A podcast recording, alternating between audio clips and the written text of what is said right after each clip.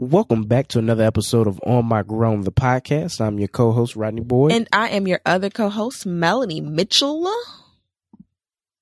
and we are here uh, once again. You know, thank you. Uh, coming off of uh, Thanksgiving break, hope everybody enjoyed uh, their Thanksgiving and their time off. Uh, if you had some, if you had to work in retail and had to work Thursday or, or Friday, you know, I hope you uh, you get to enjoy those holiday days coming soon. Um, Mel, anything you want to tell us about your holiday? Um, what happened this holiday season? Thanksgiving was fun. Uh, I low key went viral by accident. It was weird. when? Uh, me and my sister Oh, the okay. Super Strut Challenge, and that shit has. Oh, I'm sorry, that thing has like eighty something thousand views. Let me see what the number is right now. It's at eighty six thousand views. Why? I don't know. Um, I don't know. Maybe this is how Keith is going to see me in a lot of my DMs. So maybe that's just what the intention was. Who knows? Uh, but yeah, that was interesting. That was definitely interesting. Oh yeah, we had a Caribbean theme Thanksgiving. Everything went well. Black Friday shopping was lit. Um, got some new stuff. Can't wait to have somewhere to go to wear my new stuff. Uh, got the new Rihanna lipstick. That was fun too. Uh, yeah, you know, just out here living my life. Okay. Um, we did Thanksgiving over at my my fam my cousins. Uh, so that was fun. It was always good getting up with them. Um, I so I don't normally do Black Friday shopping this year. I really wanted a TV. Um, and I went and got one from Walmart, but I had to leave Thanksgiving dinner because Walmart Black Friday started at six p.m. But um, they got a fifty inch 4K TV, so it was worth it. How was it? Did you get trampled? Did you get stabbed? Like what? Dog, no. Um, Walmart has such a dope system. So with the way they did it with the TVs, at least, is they only had one TV um, in the in the store, Mhm. and that was just to let you know where to line up. And you know they line in like the TVs, like the the items are spread throughout the store. So the TV was like in the candy, Right. aisle. See, I told you that. hmm Yeah. And so you line up on the item, they give you a little slip, you go, you pay for it, you drive around to the automobile center and they put it in your car.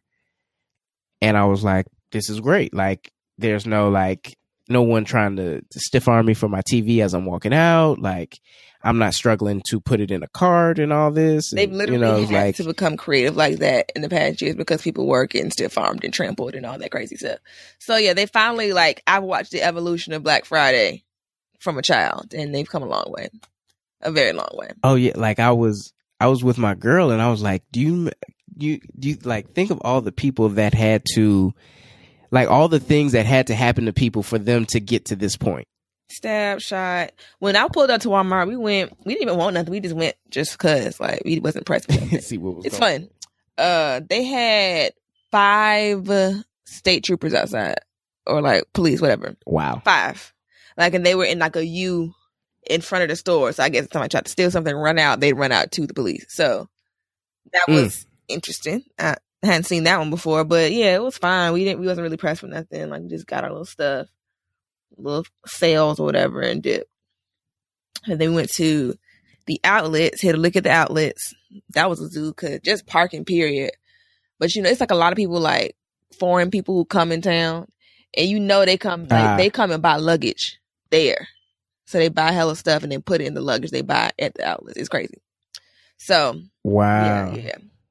Like they take it out the shoe boxes, everything. So it'll be like stacks of shoe boxes in the middle of the outlets because they didn't took it out to pack it into the suitcase. I guess they just check the bag when they go back home. It's crazy. But yeah, um, Black Friday was cool. Got me a little outfit. Um, yeah, holidays, and then it was something that I was very excited about this Thanksgiving because I knew I was like, oh, can't wait to binge. And then you know you have to be with your family and stuff and spend time, so I couldn't really enjoy it while I was during Thanksgiving. It's not a program you could really binge No, with the family. Like unless y'all So let's just get into it. She's Gotta Have It by Spike Lee. Um, it came out on Netflix on Thanksgiving Day. And I started trying to watch it on Thanksgiving because I was pressed and my auntie had her fire stick hooked. I'm like, let me watch it. So like one of the very first, maybe like the second or third scene, she already had it. I'm like, come on, Nola, dang, I'm with my family. So I had to cut it off. So then I, I didn't watch it. Yeah. I got in the car on the way back. And then it was enough signal on 75 for me to watch it on my phone while we was on the road. So let's get into it. Oh it. wow. Um, yeah, I did. I watched like half of it on my phone while we was driving. Uh, She's Gotta Have It. It was actually Spike Lee's first movie, first like, you know, real Yeah. life movie. I watched the film. movie. I was about I was young. I'm trying to think if it was before or after my dad passed. I think I may have been 15 or 16 when I watched it. And then I really got into it. I think it may have been on Netflix. Like back when Netflix before was huge, huge, it had all the good stuff on there. And I want to Oh, say yeah, it was yeah, on. Netflix and I would watch it all the time. And I had all my display names as Nola Darling. Like hadn't even seen no parts of no man, but I knew I wanted to be like Nola Darling. I'm like, she got three niggas in rotation and they know about each other. She's a goat. So I love her. And I was like, Nola Darling is it. And when I heard they were doing a series, I was like, Spike, thank you so much. I love Spike Lee movies. I was raised on Spike Lee movies. I've seen just about all of them. And this was great. I was really excited about this. So what you thought? Yeah.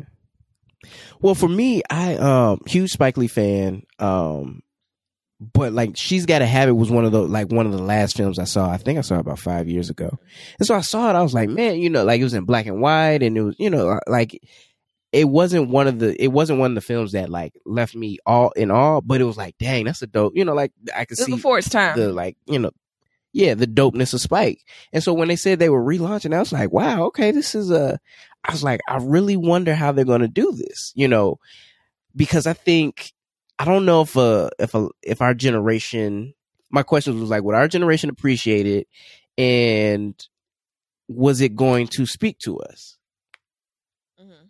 and how were they going to expand the movie past you know just her balancing the three dudes into a whole series and so i was more i was very curious but i was excited to watch it and from what i've seen thus far um i'm enjoying it i'm enjoying it Oh yeah, it's great. I actually finished it today. Um, so yeah, I watched it all. Well, no, I watched like four and a half episodes, and then and it's short too. It's almost like Insecure, so it's not hard to breeze through. yeah So I, I finished it around like noon today, and it's great. Um, yeah, I love them. so guys we're going to cover episodes one through three in Yeah, this yeah. one, So we're gonna do this a three part thing. Um, and let y'all catch up if Yeah, y'all if y'all so aren't we ain't hip gonna try yet. to spoil it too much if you haven't done it. So we're gonna do, you know, three episodes today. Next one's another three episodes. Next one's another three episodes, and then we're gonna do one for the finale because it's ten episodes. Yep. Um, great. I just I enjoyed it. So let's get into the characters. Um, okay the main character, the one, the she that has to have it. Uh, Nola Darling. Oh, a gem. So I love how I love that in this series we get to see her outside the bedroom and you know just to get to learn more about her. Um the actress uh who plays her is beautiful. she's brown, so you know I supported that movement. Um, I I was familiar with her from the slave show. What's Underground? She's in Underground, Underground. and I could have sworn I thought she was Caribbean. I thought she was Caribbean for real, but she's not. Uh, but she's in um she's But in you- Underground, and she's in Shots Fired too. I want to say she's in something else, but yeah, and she's cool. Like I was I was down for her being brown skin regardless. Um. But she, we get we get a lot more of Nola. We get to learn more about Nola. She has friends this time around. Um, the only friend she had last time was Dra Lee, which is Spike Lee's sister. Um, Yeah. So that was good to see. We can see more about her. Um, and she c- calls herself a polyamorous p- pansexual. What was it? Dang, Um a non polyamorous a non-binary pan, pan whatever. She living her life. Okay, that's what it is. I saw someone tweet today like it's a lot of Nola Darlings on the timeline. Okay, what's wrong with that? like, and she's figuring herself out. Uh, I saw someone tweet also that like she too grown to be acting like that because apparently she's 27, but she has three boos. She has three men, whatever she wants to call them, that she deals with, and they're all different. And from listening to the Breakfast Club interview and just from you know my previous knowledge of the movie, it's like they all piece together to be one man for her. Like they all offer her something different to give her, you know, fullness, Yeah. which I get. So we can get let's get into the guys. Let's, Okay, so first up, Mr. Jamie Overstreet, a um investing is he an investment banker or investor or Rich, he- he's in Yeah, financial. he's doing something, but he owns it because it's called Overstreet. So he got his own thing Yeah. from the hood, which is an interesting touch. Um, of course, I compare all of them to their movie counterparts for obvious reasons, but so he was a, definitely a different take on Jamie from the movie. Um, this nigga's married, Yeah. first of all, to a passing, a white passing black woman who has some self hate going on, and they have like a borderline mulatto son. I don't know what exactly. It, Yeah, he's like three fourths black. yeah. black, um, oh, I guess that they, they we didn't get into that in episode one to three, but still. Um, but yeah, he is married. Yeah. They do touch on that, and yeah, he's he's interesting. He's interesting without spoiling it too much, but he's the most. I felt like he was. Go ahead. I felt like him being married, although as much as I hated it, was a timely update. Yeah, I mean, not like it's You know, timely as in oh, because niggas cheat now. No, niggas been cheating, but it was an interesting touch. I'm saying it was a it was an it was an update from the movie that you know like it makes sense. right, right, right. Um, Niggas didn't cheat back in '86, but they 2017 still having we families on the other side of town in '86. So, um, yeah. So that was interesting. Um, Can we save the second person well- for the last? I, I have. I need time to talk about him. Okay, but uh, let's. Okay, so Jamie Overstreet, we can we can delve into him because at this point they've seen one through three. But what do you think about him and Nola? Um, in his opening monologue, which is the same from the movie, he talks about how he feels Nola is his soulmate. Um, so he's he's sprung. Nola puts that good good on him. Um, It's something in Loving Bed. you know, in terms in terms of him being married, um, we don't. Yeah, in the first three episodes, we don't learn much about it. You know, but we assume clearly it can't be all of that because he over there a lot. right. But I will say Um, he's more of a father figure, sugar daddy bay.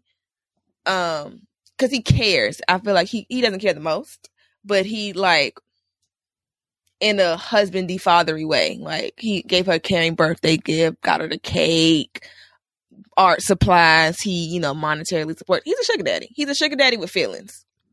So But I think the statement of he doesn't care the most.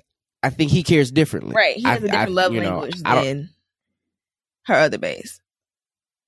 Right. And I think and, and he's also an intellectual that Nola enjoys discussing certain things with. Mhm. So he's more than just money. He's also like like I said, an intellectual. Which is cute for him. Um, and Um any I was gonna say any other thoughts um, on him? he's hot, like he's a hot boy because you know you're taking your side chick out on in public, very you know high profile place, and then want to like be halfway shamed about you know when someone sees you with her. So he's he's just he's playing a dangerous game. He really is. It's New York though. I feel like New York is a big enough city where there's places you can go with your side chick and not get caught. He did up. get caught up because remember his um his partners like sent a drink over.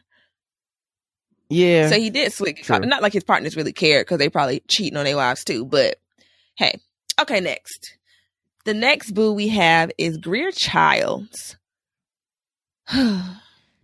I I don't get him. I don't. They really, they really metroed him up. I guess because metrosexual sexual has become a thing since the first one. Yeah. Uh, one scene I'm glad they did keep is when they're like trying to be all sexy and like you know about to get into love in bed, and he's undressing but taking the time to fold each one of his articles of clothing. That was so funny. Like I Yeah. cracked up in the movie, and I'm like, I'm so glad they kept this in the in the series because it's so funny and it's so telling. Like, boy, if you don't take those clothes off and throw them on the floor, like what's going on? He's like taking it, right. hanging. It tells you how like self-involved he is. He's crazy. Um, he's honestly too metro for me because it it it's right there that gay line. It's like okay, because it's it's like there's metro, there's Kappa, there's Greer, and then there's gay, and it's just too much. It's way too much. I don't have time. That mm-mm, nope, don't have the patience for that. He's very self involved. Then So, it's like the I don't know. French, and then like the the photography. It's just weird. It's too much for me. So I haven't finished the series yet. So I haven't. To me, I don't understand why he, why Nola is with him. Like the only reason my girl was saying was like he must just have, he must just put it down. Yeah, that's because I don't see, is. I mean, but Okay. she can speak French with him. That's another culture thing. Like it's different parts of the culture that she can she can enjoy with each man. And with him, she can speak Right. French. She can make these certain European references, and he'll get it. You know, and Okay. she enjoys that about his company. And then penis. So Yeah, that has to be the, the That is- like, yeah, yeah. reason. penis is very important. You you'll find out like is a driving force in a lot of these decisions that she makes with these men. And then Okay. we have Mars Blackman. Ah, a gem. See, I was in love with Mars. Uh, outside of him actually being Spike Lee, I was in love with Mars in the original. But of course, it was Spike Lee, so I'm like, I'm not going to be up here for Spike Lee. But the idea of Mars Blackman is the kind of man that I liked, and that's when I got into my phase of like the Tumblr nigga, sneakerhead phase. And I really want to be one of them type of niggas.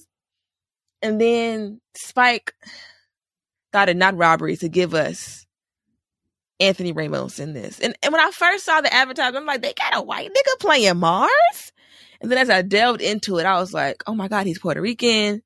He's actually like really cute. And then like with a cute face, a modern face, in addition to the Mars persona, I'm like, I'm so, this is everything. And then they really, they dug even deeper on Mars with this one. Of course, they had a lot more time, but he don't play by Nola. He really don't.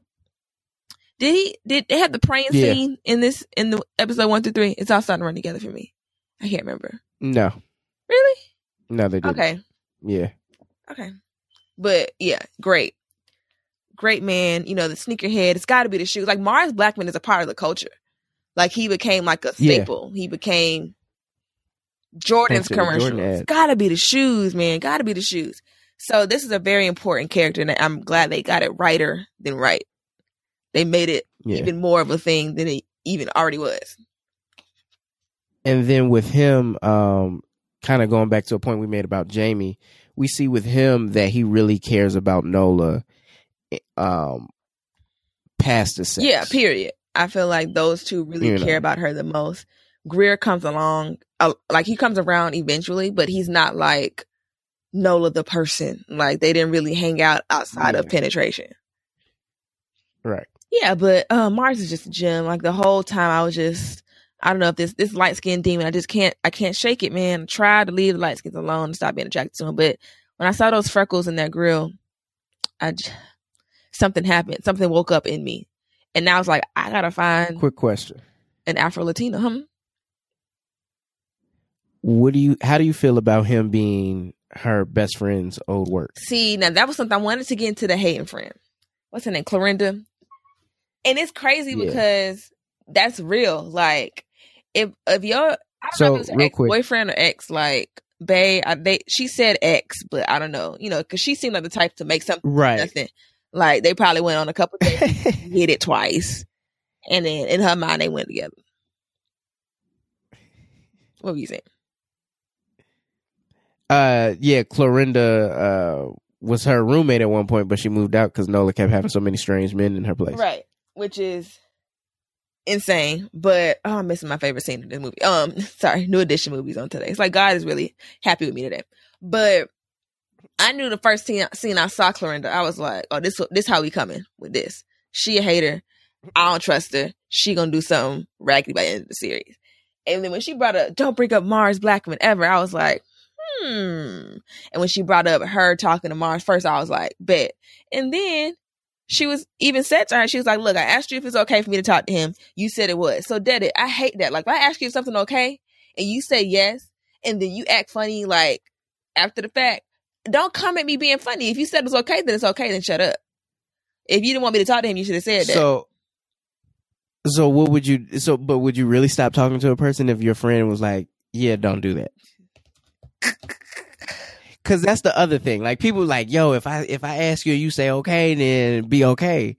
But let's be honest. If I if I say no, you're gonna be like, we'll bump you anyway. I'm gonna do it because I'm grown. Okay, yes, but you said no. So if you mad at me after the fact, then it's like, you know what? You right, I'm raggedy. But don't look at me like I'm wrong after you said it was okay. You get what I'm saying? If I make that decision to, I to move forward with it after you said it wasn't okay, then let that be on me. Let me be raggedy. But if you said it was okay and mm-hmm. I'm like, cool, and I go forward with it because you said it was okay, even though I was gonna do it either way, but you still mad, then you don't have a reason to be mad if you said it was okay. You gave me that green light. Hey, can, I have some, can I have some of your chips? So. Yeah, go ahead. Boom. Why are you really gonna eat some of my chips? You said I could.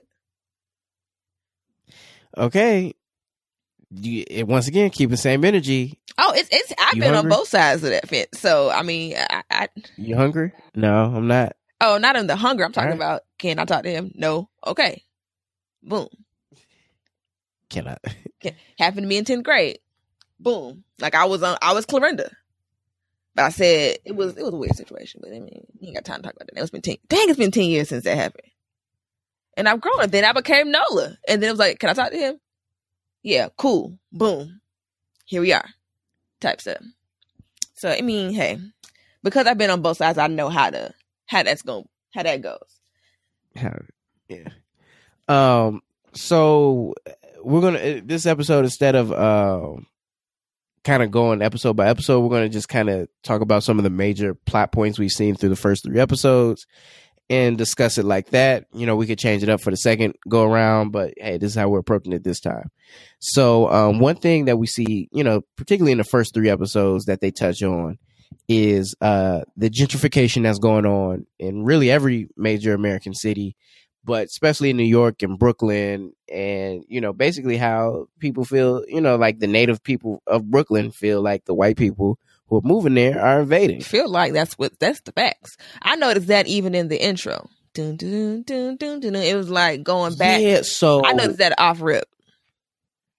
So one thing about the uh, the intro is that you see pictures of what I like, what I kind of come to assume is like old and new Brooklyn, Brooklyn of today, and then he actually uses the exact same pictures from his 1986 film intro which was old Brooklyn, very black, you know, showed a very different side of it. Um, so like you said, even in the intro, you see that you go from seeing like a very black, you know, kind of, um, you know, stereotypical Brooklyn to, you know, now you see in um, you know, one is you, you see a lesbian couple you know, not saying that that wasn't didn't exist in old Brooklyn, but you know, it's like an interracial lesbian. Right, which is everything that, that, people would have been, you know, clutching their pearls about back when in '86 when it came out. Right, and that's but now that is something that they've come to, you know, I guess expect in in Brooklyn. This takes place in Fort right. Greene. Um, so you remember the lunch scene where she was at with right. her girls, and they had the one white girl, you know, like one white girl mm-hmm. was with her, and um, how Clorinda, you know, made the whole stink about her drinking. It's like, this is not goose. You know, your whiteness and your beard will not intimidate me. Please go give me like a, the drink with Grey Goose in it, like I ordered. Which is real, because you come coming watering down our liquor. Listen, when Rashad was making my, my drink, it was strong. I don't know what you got going on, Colin, but I don't like it. And I was like, that's right. right. And but you know it's like it, you know as a black person you feel like you have to take a stand. And you know one of the best scenes that showed this is nola's new neighbor who's a white woman. Uh, mars blackman rolls up to nola's house with his bike. And she questions him like excuse me do you live here? Like are you from here you know, he's like, "Yo, you just got here. I'm from Brooklyn. Like you, you not from Brooklyn. Like you just moved here. Like this is my neighborhood. Like chill. Like why are you questioning me? This is my people. Like so annoying. And I, one thing I love about Spike Lee, he's so intentional with everything he does. Like this series is intentional. Like he's he puts the messages in here that you know that Very we loud. need, and then he puts some like little Easter eggs for Spike Lee heads in there because forgot to mention yeah. uh the Crooklyn in, in Crooklyn. Crooklyn's one of my favorite Spike Lee movies. I've seen it a million times. But I did actually go back and Google it. It was a different color, but I think it was still a nod to Crooklyn. Having the salon chair that Nola has in her house. Oh yeah, that yeah. is. I think that's a Crooklyn nod because I think the one in her room is is white and the one in Crooklyn is blue, but it might be the same chair still. Just period having a salon chair in there is just still a nod to Crooklyn, which was great. And then forgot to, I'm going through my thread on Twitter that I had my commentary, so I don't forget nothing that I meant to say. Um, one of my favorite things about Mars in the series, I mean, the movie, was his re- repetition. Like, you sure? You sure? You sure? Oh yeah. Please, yeah. baby, baby, please, baby, please, baby, please. So, in the new version, he says please, baby, please eventually, but like he said, please, mommy, please, and I'm like, where where's my Puerto Rican king? I need him now. Like, come to me with some pre, pl- please, mommy, please. I'm just down. So I was just so smitten with that. But just like the remix, and they took it, they took they took an inch from the movie and just made it a mile, and it was great, and I really appreciated it. And then had the the nod to the original Nola with the little um the mural, so that was really good. Um, try to make sure I have all my notes. All of my notes. Okay, yeah, it was great. We can move on. So I need to had to make sure I had everything in that one. Yeah. Um but yeah, just the uh just real quick, um, one more thing to the gentrification, how the white woman questioned him is just how entitled you know, Oh, yeah. it, it just speaks to the entitlement of those that that move in and and they, you know, they come in and they say, "Hey, I'm taking ownership of this neighborhood. If I don't know you, if I'm not comfortable with you, I'm going to get you out of here." I don't know who's more entitled, white people in gentrified neighborhoods or legacies. It's like they neck and neck right now. It's ridiculous. Sorry, that was an AKA joke. Had to get that one. out. No, no, no. I'm I'm thinking about it. I feel like uh, They neck and neck. I don't know, man. I don't know. White person pretty Yeah, entitled, them man. legacies, whew.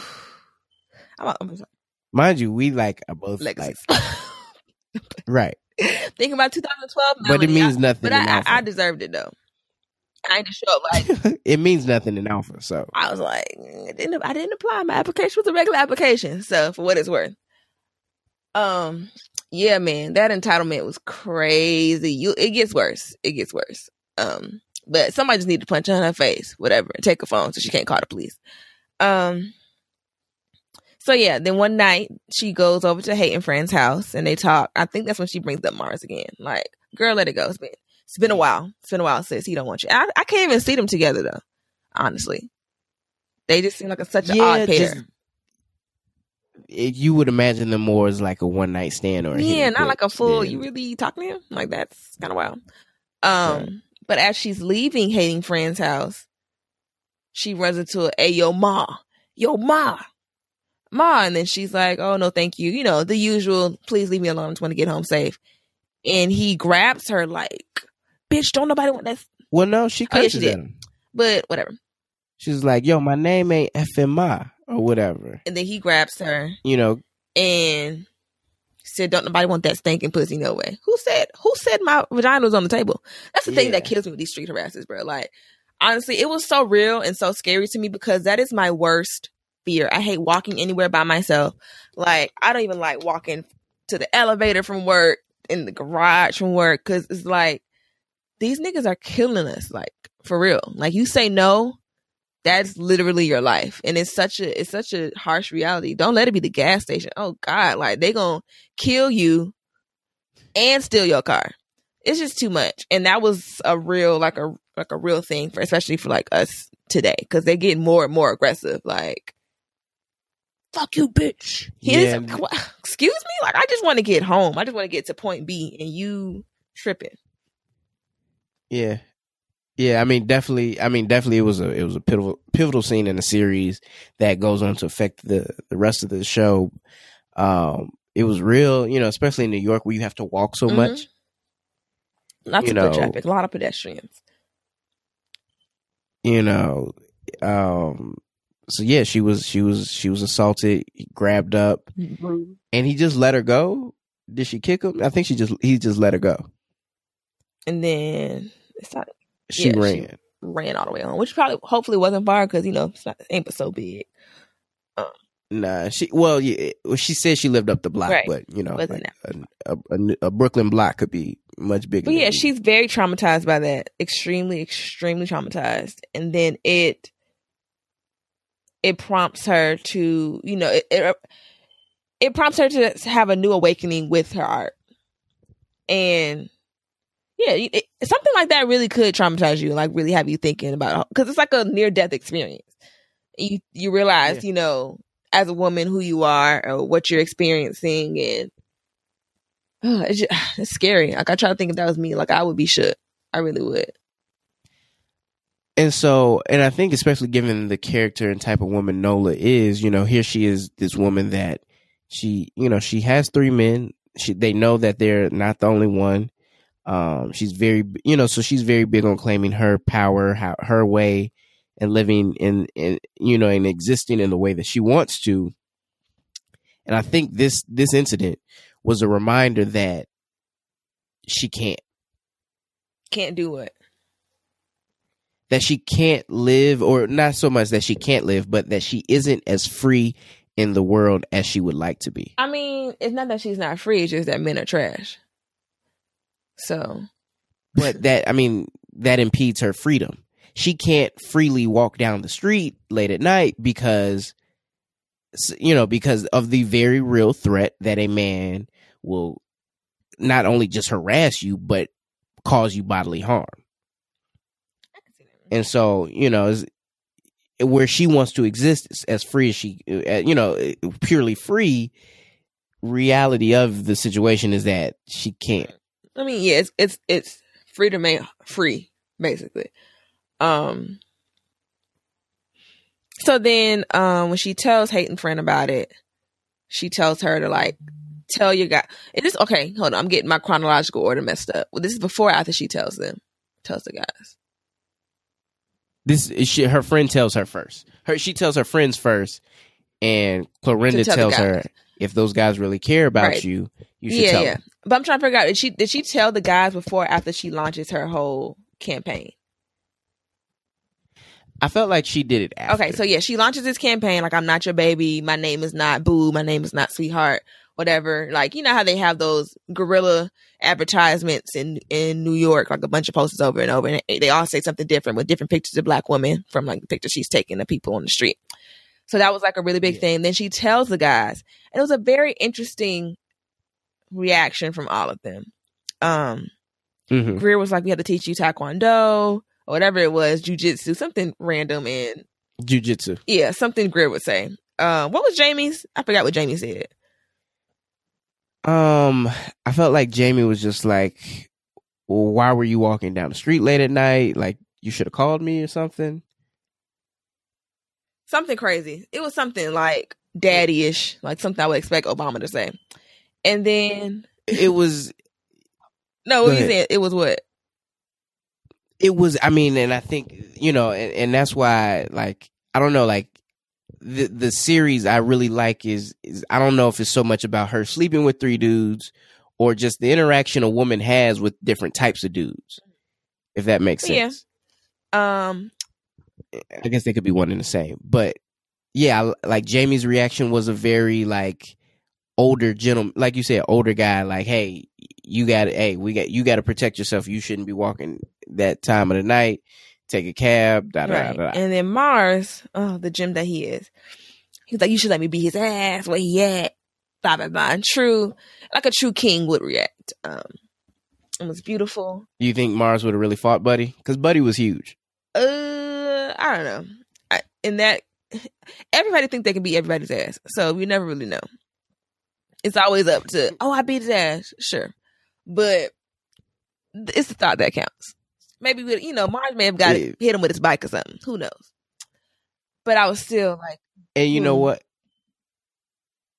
And, and you know what? And when I look at Greer's reaction, it kind of, you know, like it fits into who Greer is in terms of being a very self, like a very self absorbed person. It's like, we got to teach you jujitsu so you can protect yourself. Mm-hmm. I'm not going to do nothing. Cause this face, no ma'am, is basically what his reaction right. was. Right. Ain't nothing we can do about that now. I'm gonna teach you jujitsu so you can protect yourself moving forward. Right. There. Right. Wow. Um it was crazy. It was crazy though. And, and then yeah, so she launched her campaign. You know, she tells she really only confided in Mars about it. Um, I just love him. Yeah. I just love him. We also in the first three episodes, we meet her parents. Um, I see that's not on here. We meet her parents. Dang. And yeah, yeah. And I thought it was great that Joie Lee is playing her mom, Spike Lee's sister. She was she was she was Clorinda in the movie, and now she's her mom. Mm-hmm. So I thought that was great. Um, they did because the mom wasn't in the movie. Was she in the movie? I don't remember the mom being in. The I just watched it the other day. It was more focused on the dad yeah, from a parental standpoint, and he's not a musician in this one. He is an artist as well and then she is a. No, I thought he was a musician. He was a music composer in the series. Yeah, maybe I'm tripping. I remember her. yeah, I'm pretty sure artists. she said he was a music composer. Okay, but it but it still isn't focused as much. Like you know, in the movie, it had Nola's song, like you know, the score, dun, dun, dun, yeah. like that was the part. Like he wrote the song for her, blah blah blah. Like it was really focused on his music. But here it was just like, here's my crazy daddy, basically. But they're artistic. Yeah. Who's a Spike Lee, uh, uh, uh, you know, regular? This guy appears in. He he was the dad in uh Get on the Oh, Bus. okay. I didn't know that. Yeah, because in the original movie, Spike Lee's dad was Nola's dad. Um, and he's credited in this, which is really cute for the song. Yeah, so our parents were like what I expected Nola's parents to be. Really, they really they don't go too much into their house, just at the table. But I like I liked the parent dynamic. It was cute. It shows that because you know when people are hoes, they always want to be like, oh, she ain't got no daddy. Um, actually, my dad's right here, so it's not really no. And then we we have to talk about how, aside from you know the street uh, harassment and all that, how she doesn't like labels. She doesn't like being called a freak or sex addict. She's just Nola. And and a lot of people don't like labels. Like I talked, oh, I don't like labels, so don't call me this, that, and the third. Like it's, it's so much more than just being a hoe. You know, like people just don't like being a hoe these days. But like I'm not a freak either. I'm not, you know, sex addict either. I just all those adjectives she described herself, the pansexual, um, what was it? Polyamorous, all of that stuff. Like it's so many words now to describe yourself. It it used to be gay, straight, whole, whatever, prude. like you were just these things. It's like black, white, or like the primary colors: red, yellow, blue. So her like not wanting labels. Do you think that's like it's so much about her wanting to reclaim or you know just claim who she is, or is it more about her being lost? I don't think it's about her being lost. I'm sure she knows she's having sex with three people. So it's not like I don't know. I don't think it has to do with her being lost. I think I mean I, I do think she's lost in some instances, but not with the whole label thing. I don't think it's like news to her what she's doing. But yeah, some people just don't like labels. Like you can be a thing, but like just because I wear dudes' clothes, I mean I'm a stud. I just like wearing dudes' clothes, you know? Well, I mean, I guess I was looking at it in that, you know, many of us as millennials, you know, we are we're facing some harsh realities and we often don't want to confront, you know, maybe the parts we play in it. Well, that's just people in general. Sometimes as people, we don't want to confront the part, the role we play in our demise or, you know, like, you know, things that aren't going our way. So when you put labels on things, not just, you know, about her being a freak or whatever, you know, it's like when you put labels on anything, like, hey, you're lazy, you don't have discipline, you know, now, like, with that label, you have to be accountable. You know, like, there's some accountability that then has to take place. And not saying that Nola doesn't want to take accountability, but Nola's a very selfish person. Yeah.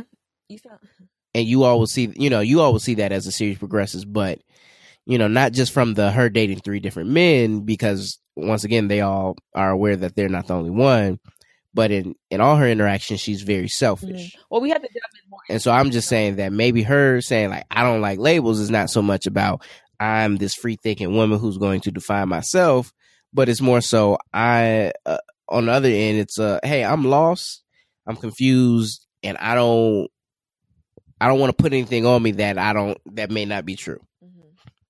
Or that I may have to then you know answer to or whatever. Well, Nola is crazily afraid of commitment, first of all. so there's that. So she hates commitment, but she's an artist. And so that kind of feeds into it as well. Like artists are always doing something else. They're never on one thing for too long. And that's literally what she does for a living. She teaches art and she paints and she like, you know, Jamie, her sugar daddy sometimes buys her art, but no one else wants to do so. But her lifestyle causes for a lot of selfishness. And she's the only child, like all that falls into her being selfish. Um funny point, because I've heard this several times. So cause she fucking three niggas, she not a hoe. So that's not a hoe. No. Like she it's a lot of levels to hoe to me, at least personally. It's a lot of different things make people hoes. But in Nola's case, she puts everything on the table. You're not the only one. I'm talking to this person, that person, this person. And it's not that she's not as transparent as she was in the movie, because in the movie they knew each other by name, they knew who each other was, whatever. But and this was like, oh, them other dudes, oh, them other dudes, them other dudes, which is so weird to me. I don't know what it is with men. Like, why y'all so worried about the next dude? Like, if you know I have an ex or someone else I'm dealing with, why you always got to bring him up? Like, we here. I'm already here with you, so don't. Why you worried about Gerard?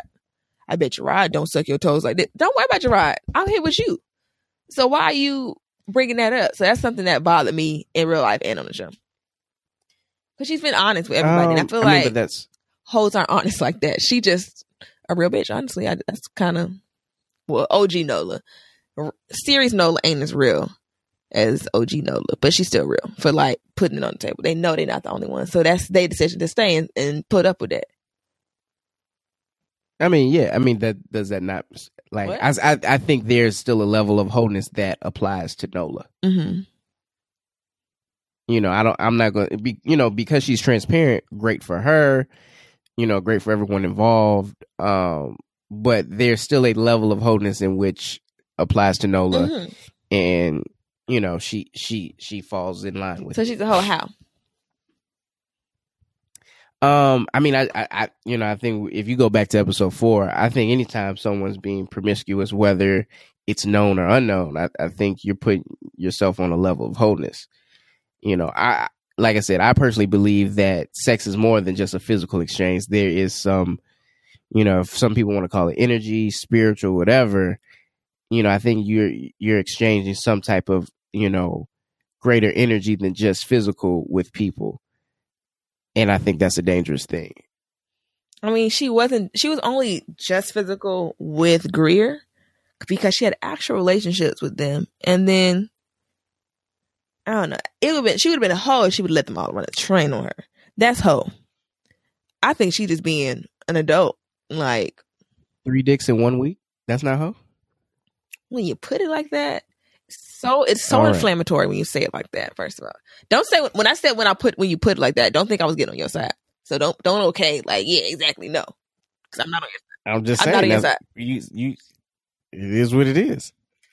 I'm saying there's a I'm I'm saying there's a level of hoe that applies to Nola. Mm. I mean, I'm gonna be on her side regardless, but I think it's That's I think it's real because some people just you know hunch a new nigga every week. Some people just hunch niggas for money. Some people like it's a lot of people hunching for free or just hunching. However, these are well calculated hunches. She has her rotation. She has organized. She has her rules. It's only her loving bed. You can't hunch if it's not her loving bed. Condoms only. You know what I'm saying? She has her boundaries set for herself and her standards but she gets different things from these different men and they all come to make this like power rangers transformer man for her. And i support it. And it's like and i was having a conversation because i was like dang i want to argue with a problematic nigga about no nola donna because it's fun. And then one of my problematic friends decided to text me and he was like well i hope you ain't fucking three niggas. I'm like first of all i don't have it in me to be on my nola shit because i just physically I can't. I don't know how to have casual hunch, and it's just not made for me. So maybe if I did have three niggas, I'd probably only hunch one, and then other like I'd have Jamie for like monetary purposes. I would have Greer on the roster. Would they know about each other? Would they know about each other? Because that's what make Nola. That's what makes Nola different. Well, yeah, I'm saying if I was on some Nola shit, I probably would tell them. If it, if none of us were exclusive, I probably would. Um, possibly if I'm gonna be in my Nola. If I'm gonna be Nola, I'm gonna be Nola. But I would have Greer around because he's a photographer, so I give me some free shoots. I don't know, have to be some kind of barter system. And I'll probably be laid up with Mars because that's bad. Or if anybody, matter of fact, I'll take it back. If I were Nola, because I, I can't just hunch all three of them because that's just not who I am, but Nola, more power to you. I probably have Jamie around for monetary purposes, Mars because he makes me happy, and then probably Hunch Greer for like free photo shoots. Not for free photo shoots because that makes me sound like a whole prostitute, but like keep him around and like because he has the best sexual offerings. God, how do I explain this without sounding like a complete whore? Wow. Anyway, we grown. So there's a level of hope for everybody. You get a hoe. You get a hoe. Um, well, we grown. So yeah, I probably would keep you around because I I may need. So of the three, you would you would you would love you like you would Mars would make you happy, but because Greer can provide a service, you would Not him. no. Okay, his service is set. Because you said if you were Nola, you would have three dudes in the rotation, but you would only hunt Right. one. And you said you would hunt Greer. Yes, one because I finished the series and I know what each of them I'm working with, so that's a factor. So I'm kind of I have some more information. So you, okay. So Greer is the best at hunching. So I would hunch one that's best, and then a perk of hunching him, we can get some free photos real quick. You know, hopefully he won't be weird about it. So some, kind of like Love Jones, you know, he was getting a couple shots with um with Nina in the crib, not on some. So if I get two hunches, I can get twenty frames. Not like that. I ain't gonna just be like right. he ain't So gonna be putting Froot Loops on my nipples and stuff. two hunches and a BJ will get you these fifteen Right. edited. say put this chocolate syrup on your forehead and I'm gonna take a picture. No, I'm not. No, not on that. But I'm just saying that could be like a Should I be in the middle of, of Brooklyn Street with a crossing guard sign naked? okay. Put on these Timberlands and do a handstand on the wall, and then I'm just oh yeah, F for the vision, Greer. No, not like that. But I'm just saying he has perks. Take this brick and spread your booty cheeks. Yeah, yeah, no, no, no, no. But that would be how I would do the rotation because I don't like I can't. I, look, I don't have it in me. Uh, it takes a lot for me to hunt somebody. But anyway, that is neither here nor there because this isn't about me. It's about Nola. Uh, I think, just real quick, do you think in anywhere in this United States it is possible for a Nola Gridtrick, Nola Darling to exist? it's Nola Darlings out here every day. That no, uh, once again, the the thing that makes Nola Darling Nola Darling is that they know about each other. Yeah, it's the transparency. Yeah, that's what makes it different. But I could see the series Nola Darling being a thing. Like, you're not the only one, but we go together, kind of. You know, but like, I don't think the movie the movie Nola situation could be like, look, it's another nigga. His name is Mars Blackmon. He work here, and deal with it. I don't think that's possible. I don't. But in the current one, like they just know it's other people. That's very possible. Very possible. Mm. So my question for you: If you were single in this situation, like you dealing with a chick, boom, boom, boom, she's like, it's other dudes. Like I F with your campaign, but I got two other. No, she even like she just says other men. Right. So, not even gonna lie, just as a man, I would only do it for a limited amount of time. Mhm. And what I mean by that is that I think every, I think all three dudes, from what I've watched of the series so far, thinks that they can convince Nola Darling that they're the one. Right. Okay. They, every man thinks, and I mean, I well, just probably every person, because there's girls out there to do the same. When someone tells you, "I'm not exclusive with you, I don't want to be this, that, and the third with you," you say, "All right, I'm gonna put up with it for now because I think I can change your mind." Mhm. and then you go, you know, then as a man, I'm gonna get to a certain point where I'm like, dang, Shorty's really serious about like us not cuffing. I'm out. I'm too territorial. I'm too prideful, too territorial to know. It's one thing to know like that your girl has been with people in the past. To know that I came through on Tuesday, on Saturday, it may be a different dude. Wednesday. Mm-mm. Nah, not me. But honestly, it's like Nah. with her, it's like clearly it's something she like because you here.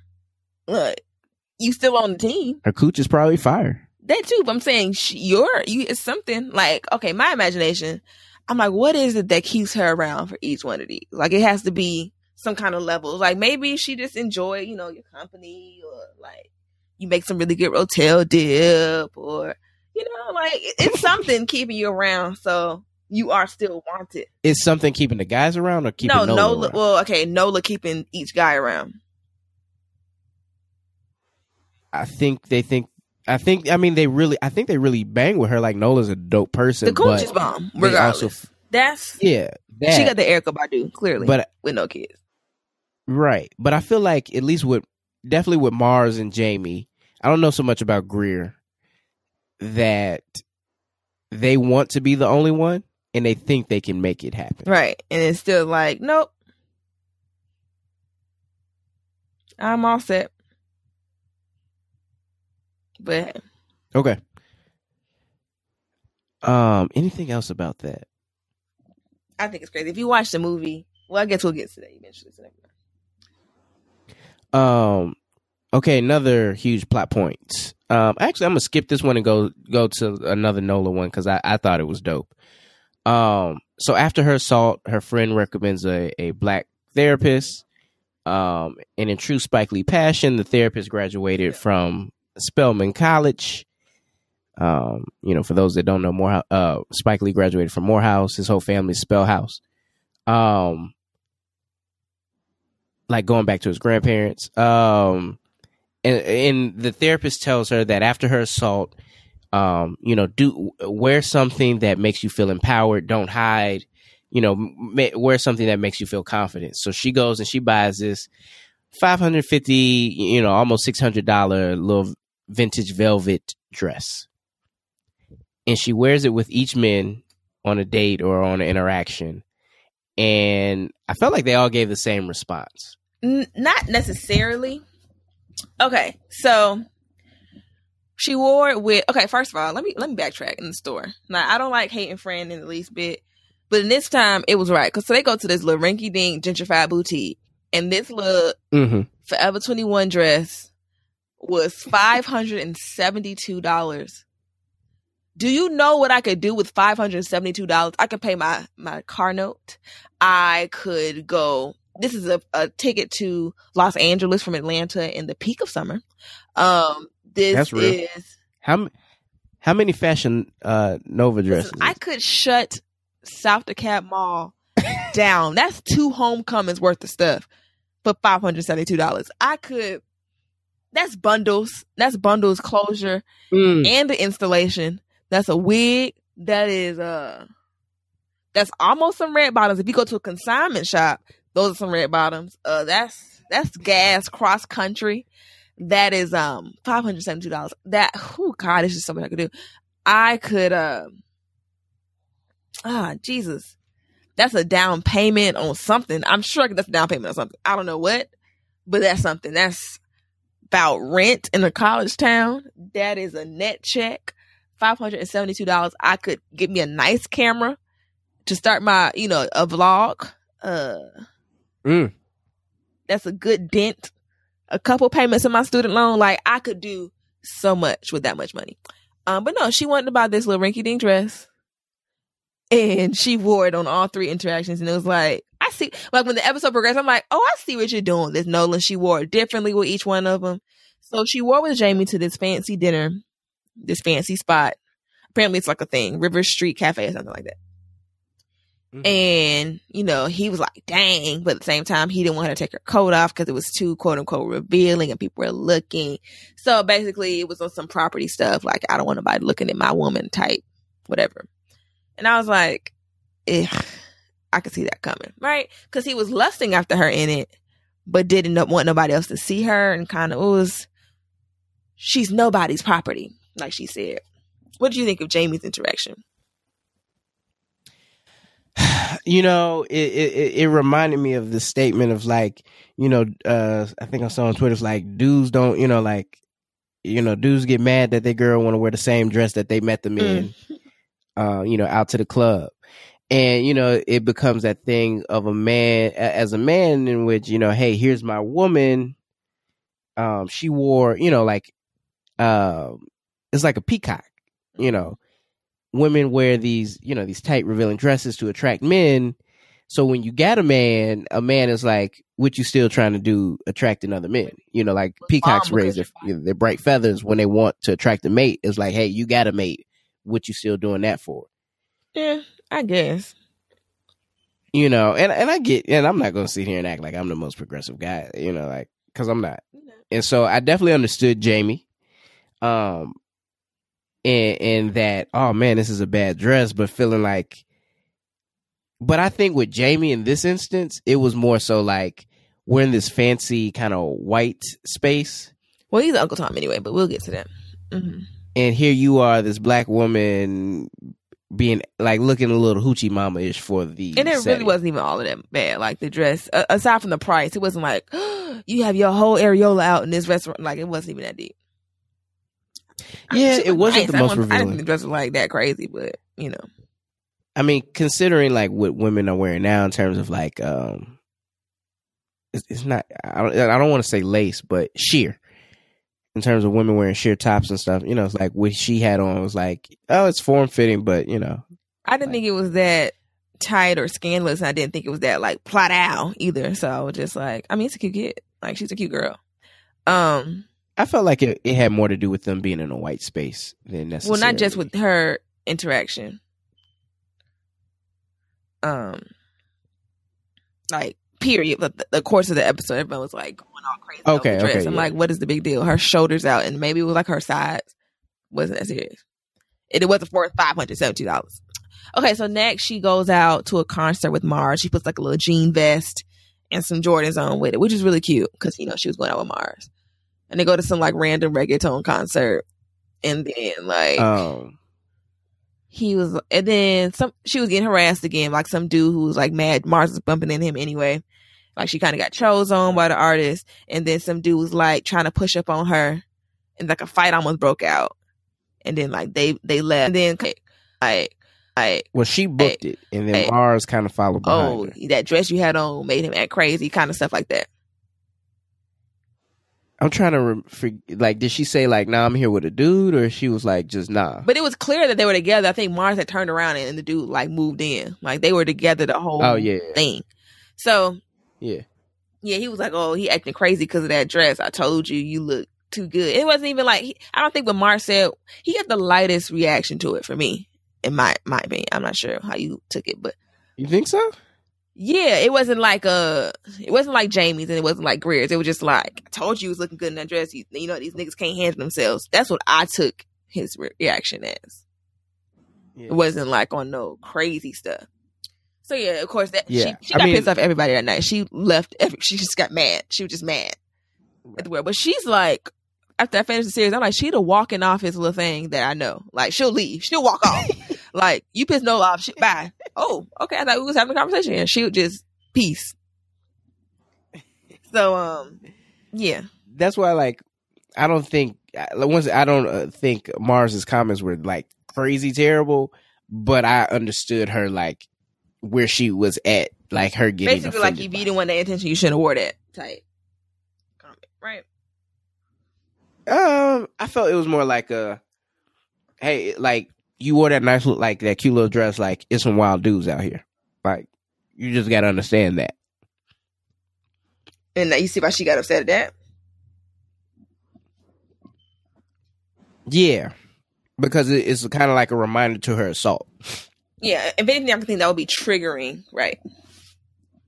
Yeah, yeah, that's what, and that's what I'm saying. Like, I don't think it was as offensive, but it was more so triggering to her assault and the whole like, I'm not as free as I want Right. to be. And then Greer, what did you think of his reaction? He like they they had an impromptu photo shoot. He's a psycho. He really needs to get help. That's that's how Melanie feels about Greer. He was like, uh, mm, my uh, Nikon. Like he took the pictures and he was like being all weird with the, the what he was saying and the angles and the French, and it was just like, okay, this is a lot. You you're doing a bit much, and it was kind of like.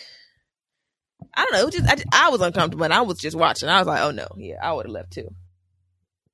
I would have to get had to get out of there. I would have had to do. Cause nah, no, you're being a whole creep right now.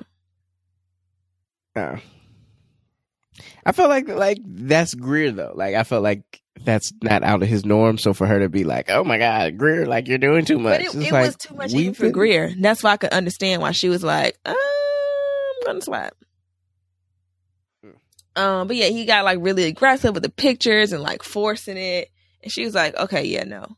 And then, uh, in true note of fashion, she was like, "Bah," and I was like, "Okay."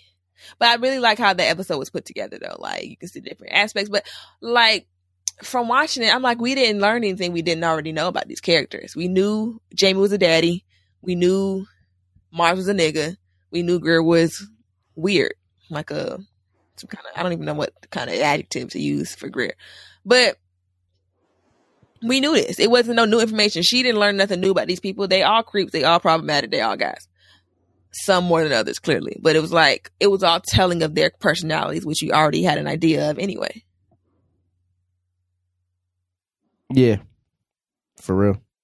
So, yeah, that was that. Um, so we she has friends this go round, more than just the ex roommate. And then one of her friends is Shemeka. She's like, um, she's black Jamaican. She's a Jamaican girl, really cool, and she mm-hmm. paints her for the for the female black form, the painting that she wants to um, enter for this grant so she can get some money because this is how artists make money.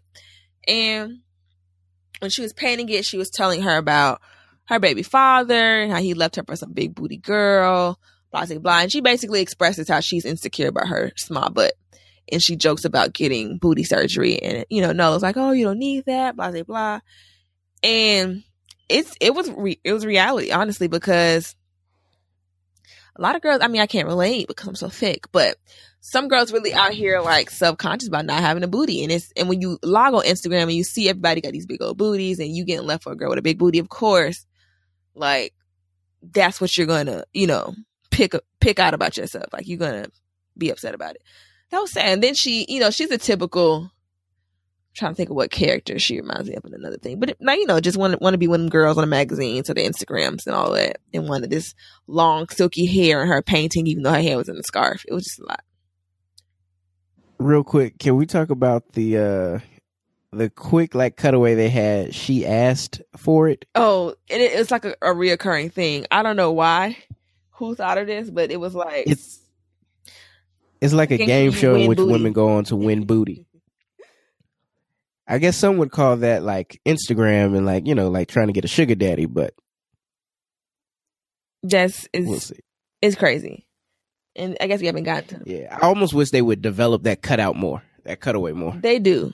A little bit. Okay. A little bit, yeah.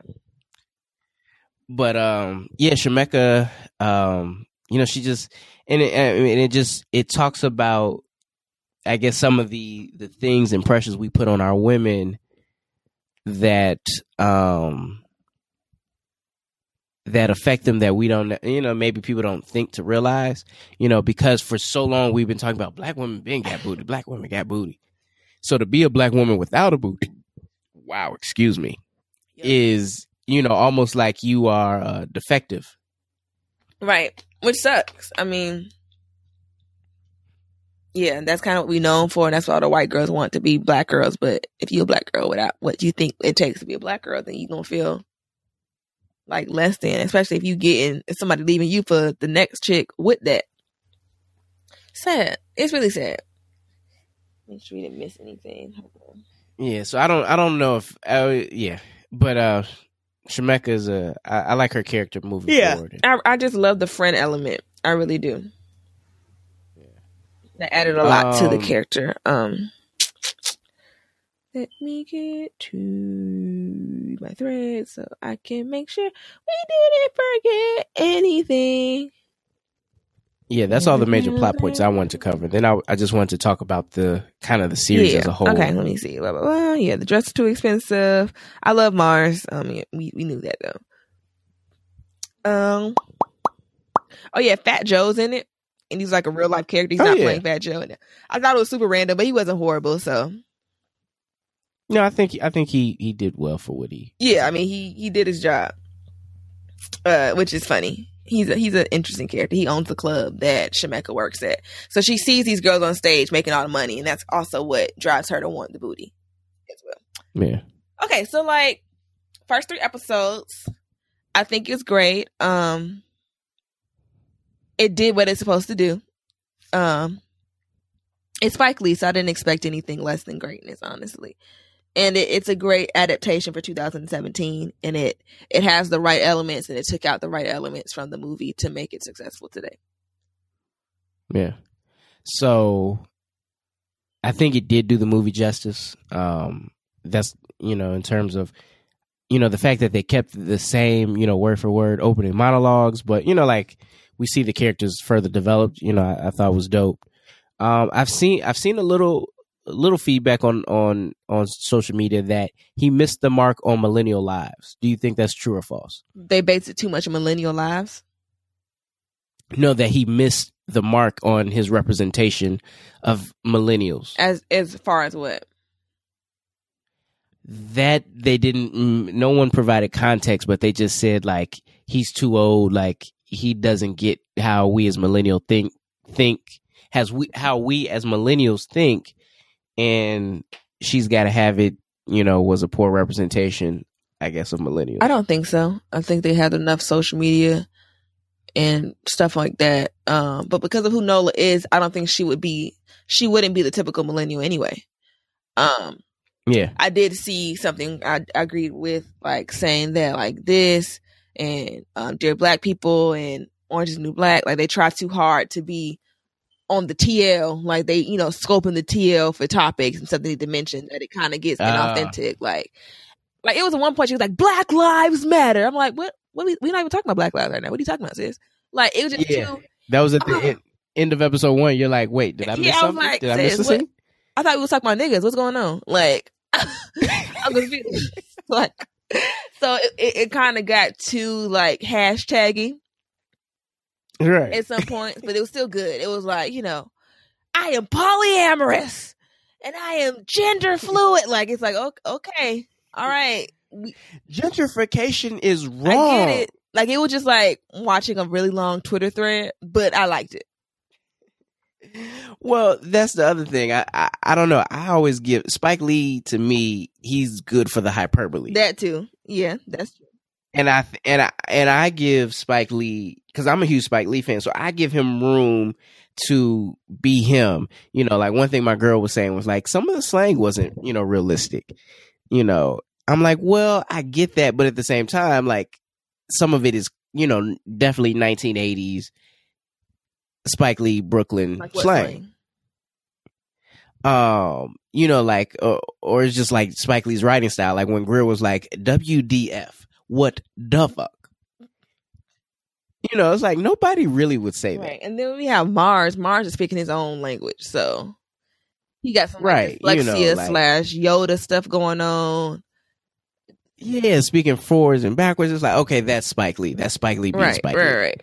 You, you know, and, and, you know, or how, you know, when, um, she was talking about street harassment and like we actually go to shots of people just standing there, you know, yelling out what they would how they would harass women. Hey yo, mommy with the big booty, you know, stuff like that. It's like, okay, that's a Spike Lee thing. Right. Those are kind of shots. You know, I think some people some people don't they don't want they they they, they I get then uh, to me they just don't get that Spike Lee is just going to do certain things that yeah, we gotta make sense. er, acknowledge that this is Spike Lee we're talking about too. So some stuff is intentionally And this is ridiculous because it's Spike Lee. Exactly. It's going to be over the top. You know, nobody is really out here licking parts like in um School Daze. Mm-hmm. But, you know, that's just a hyperbole of of uh, you know, their sexual relationship, you know, whatever. Um one thing I didn't care for too much and I felt like they kind of peeped insecure and was like, "Oh, okay, so here's what we're going to do." Was how they put the album covers after a song played. At first, I literally thought something was wrong with my Netflix. I'm like, look at my phone. Look at Sprint messing up again. Like, why is this picture showing up? And then I realized that was like part of the show. And I was like, hey, okay. Okay. Yeah, I do think they did take some notes from Insecure. But I'm not going to say they copy Insecure because this is a Brown before. Like, this is from 86. So they were intentional with the Well, soundtrack and then they knew we're the Twitter generation. I mean, every episode is a hashtag, so they know we're going to talk about what songs Yeah. are being played or "Ooh, what song was that. So they're giving us, you know, game for free, I guess. Yeah, I just felt like it was like a hey, don't don't you know have to search for it. Here, here's the album cover, and it was like that's something I could do I without. somebody you know, already like some kind stranger made a playlist of all the songs from She's Gotta Have It, and it's not like. And the thing with Insecure is like they'll give you some like deep cuts, like you even know this song, but yeah, like they playing cookout songs on She's Gotta Have It. Like it was songs we know, like we know these songs. may I guess maybe that's but you know for us you know maybe like the younger millennials like the 2000 kids maybe that's a deep cut because you know I was just telling my parents that my mom was like what you know about so so I was like I grew up in you know getting in the car with y'all listening to the old school in Dusty's channel so I heard those songs like so I'm hip you know but like the 2000 babies like you know by the time they was paying attention in the car it was like 90 songs playing on the throwback channel. Dang, you know. So okay, picture this. So so as we conclude, okay, what do you think about like making this Spike Lee series thing a thing? Like imagine a School Daze Netflix series. Now Spike Lee, if you're listening, look, I'm here. Okay, I would like to be a wannabe. I ain't gonna lie. They faces would be, but not a wannabe. I mean, a gamma ray. A gamma ray. A gamma ray. Okay. You can't be a I'll be a gamma ray. I, you ain't, no, look. This head gonna be combed, okay? This is before twist outs came out. So if you was natural, you was really just out here. Okay. Um, so yeah, I would like to be, um, I don't know if I exactly, no, cause I don't want to be young and dumb. I ain't licking no parts. I might look a brand, but I ain't licking no parts now. I, I might. Oh, not. I'm playing JK. But no, I think a, like a school no, days would be lit, like a school day series, or like I don't think a Crooklyn needs a series. Like we get it. Um, no, no, no. Um, what else? Jungle Fever. Jungle Fever would be interesting. A Girl Six series that'll be interesting. Did you see Girl Six? Uh, what else Spike Lee movie? No, I haven't. Girl Six is interesting, man. What are some what are some other Spike Lee no, joints? Okay, so I have another pitch. I might just start pitching stuff. A Love Jones remake, series or movie, I don't care, featuring Algee Smith as Darius Lovehall and me. Okay, so I don't know who me is. I don't know if she's Melanie a good actress, Mitchell. but I, this is gonna be my debut. Aren't you about the same I'm height? gonna be a breakout. Okay, Larenz Tate is four feet tall. What are you talking about? I was just saying, like they may he probably had to wear some lifts or something. I'm saying Larenz Tate is short too, so it's gonna work. Larenz and Algee are both short, so like short is gonna be the thing. So yeah, um, I have a vision. So going back to the Spike Lee thing, wow, I think um, you're just um, trying to piss on my dreams, and you you will not be invited. No, no, no. I, I, like addressing things. You're banned from every I like seeing the movie, so don't worry about it. Go ahead. Uh, for Spike Lee, I think I don't want I don't know, like as much as I love some of those films, like we talked about, I can see it getting corny or being messed up really fast.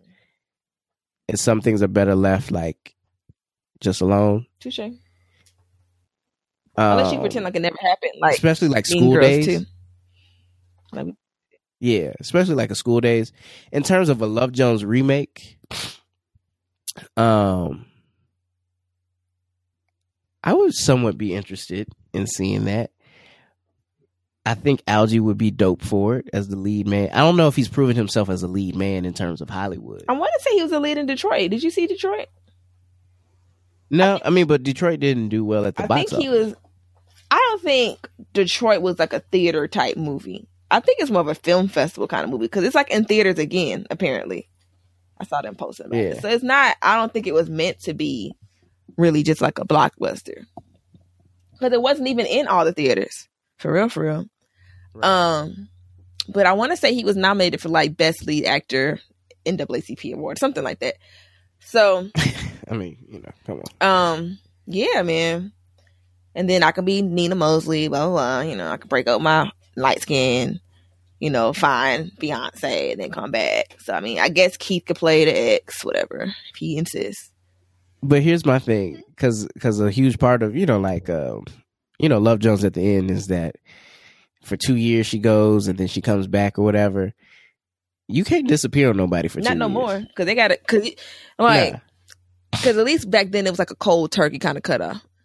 Now I was like I got to see you on the gram. So okay, we get off topic, right. but your girl, your girl gonna post a picture. Um, yeah, and all in all, Spike Lee, thank you, thank you for providing us with quality black stuff for the past 30 something years. I appreciate you. I wouldn't be who I was without Spike Lee movies. Um, yeah, I enjoyed it. Make sure y'all go watch and then we'll have part two for y'all coming soon. Um, yeah, man, I'm enjoying the series so far. Like I haven't finished it yet, so I'll probably finish it uh, before our next episode. But I hope you enjoyed this. Um, you know, they come back for season two. We'll do this Boom. again. Uh, so yeah, if you haven't gotten on it, make sure you get on it. Um, oh, check out our YouTube. I'm up. I'm uploading a bunch of old episodes and stuff. So I I did all of Insecure. Hmm. So um, you know, check us out, man. Spread the spread the good news that is on my grown the podcast. Uh, thank you for listening. Bye.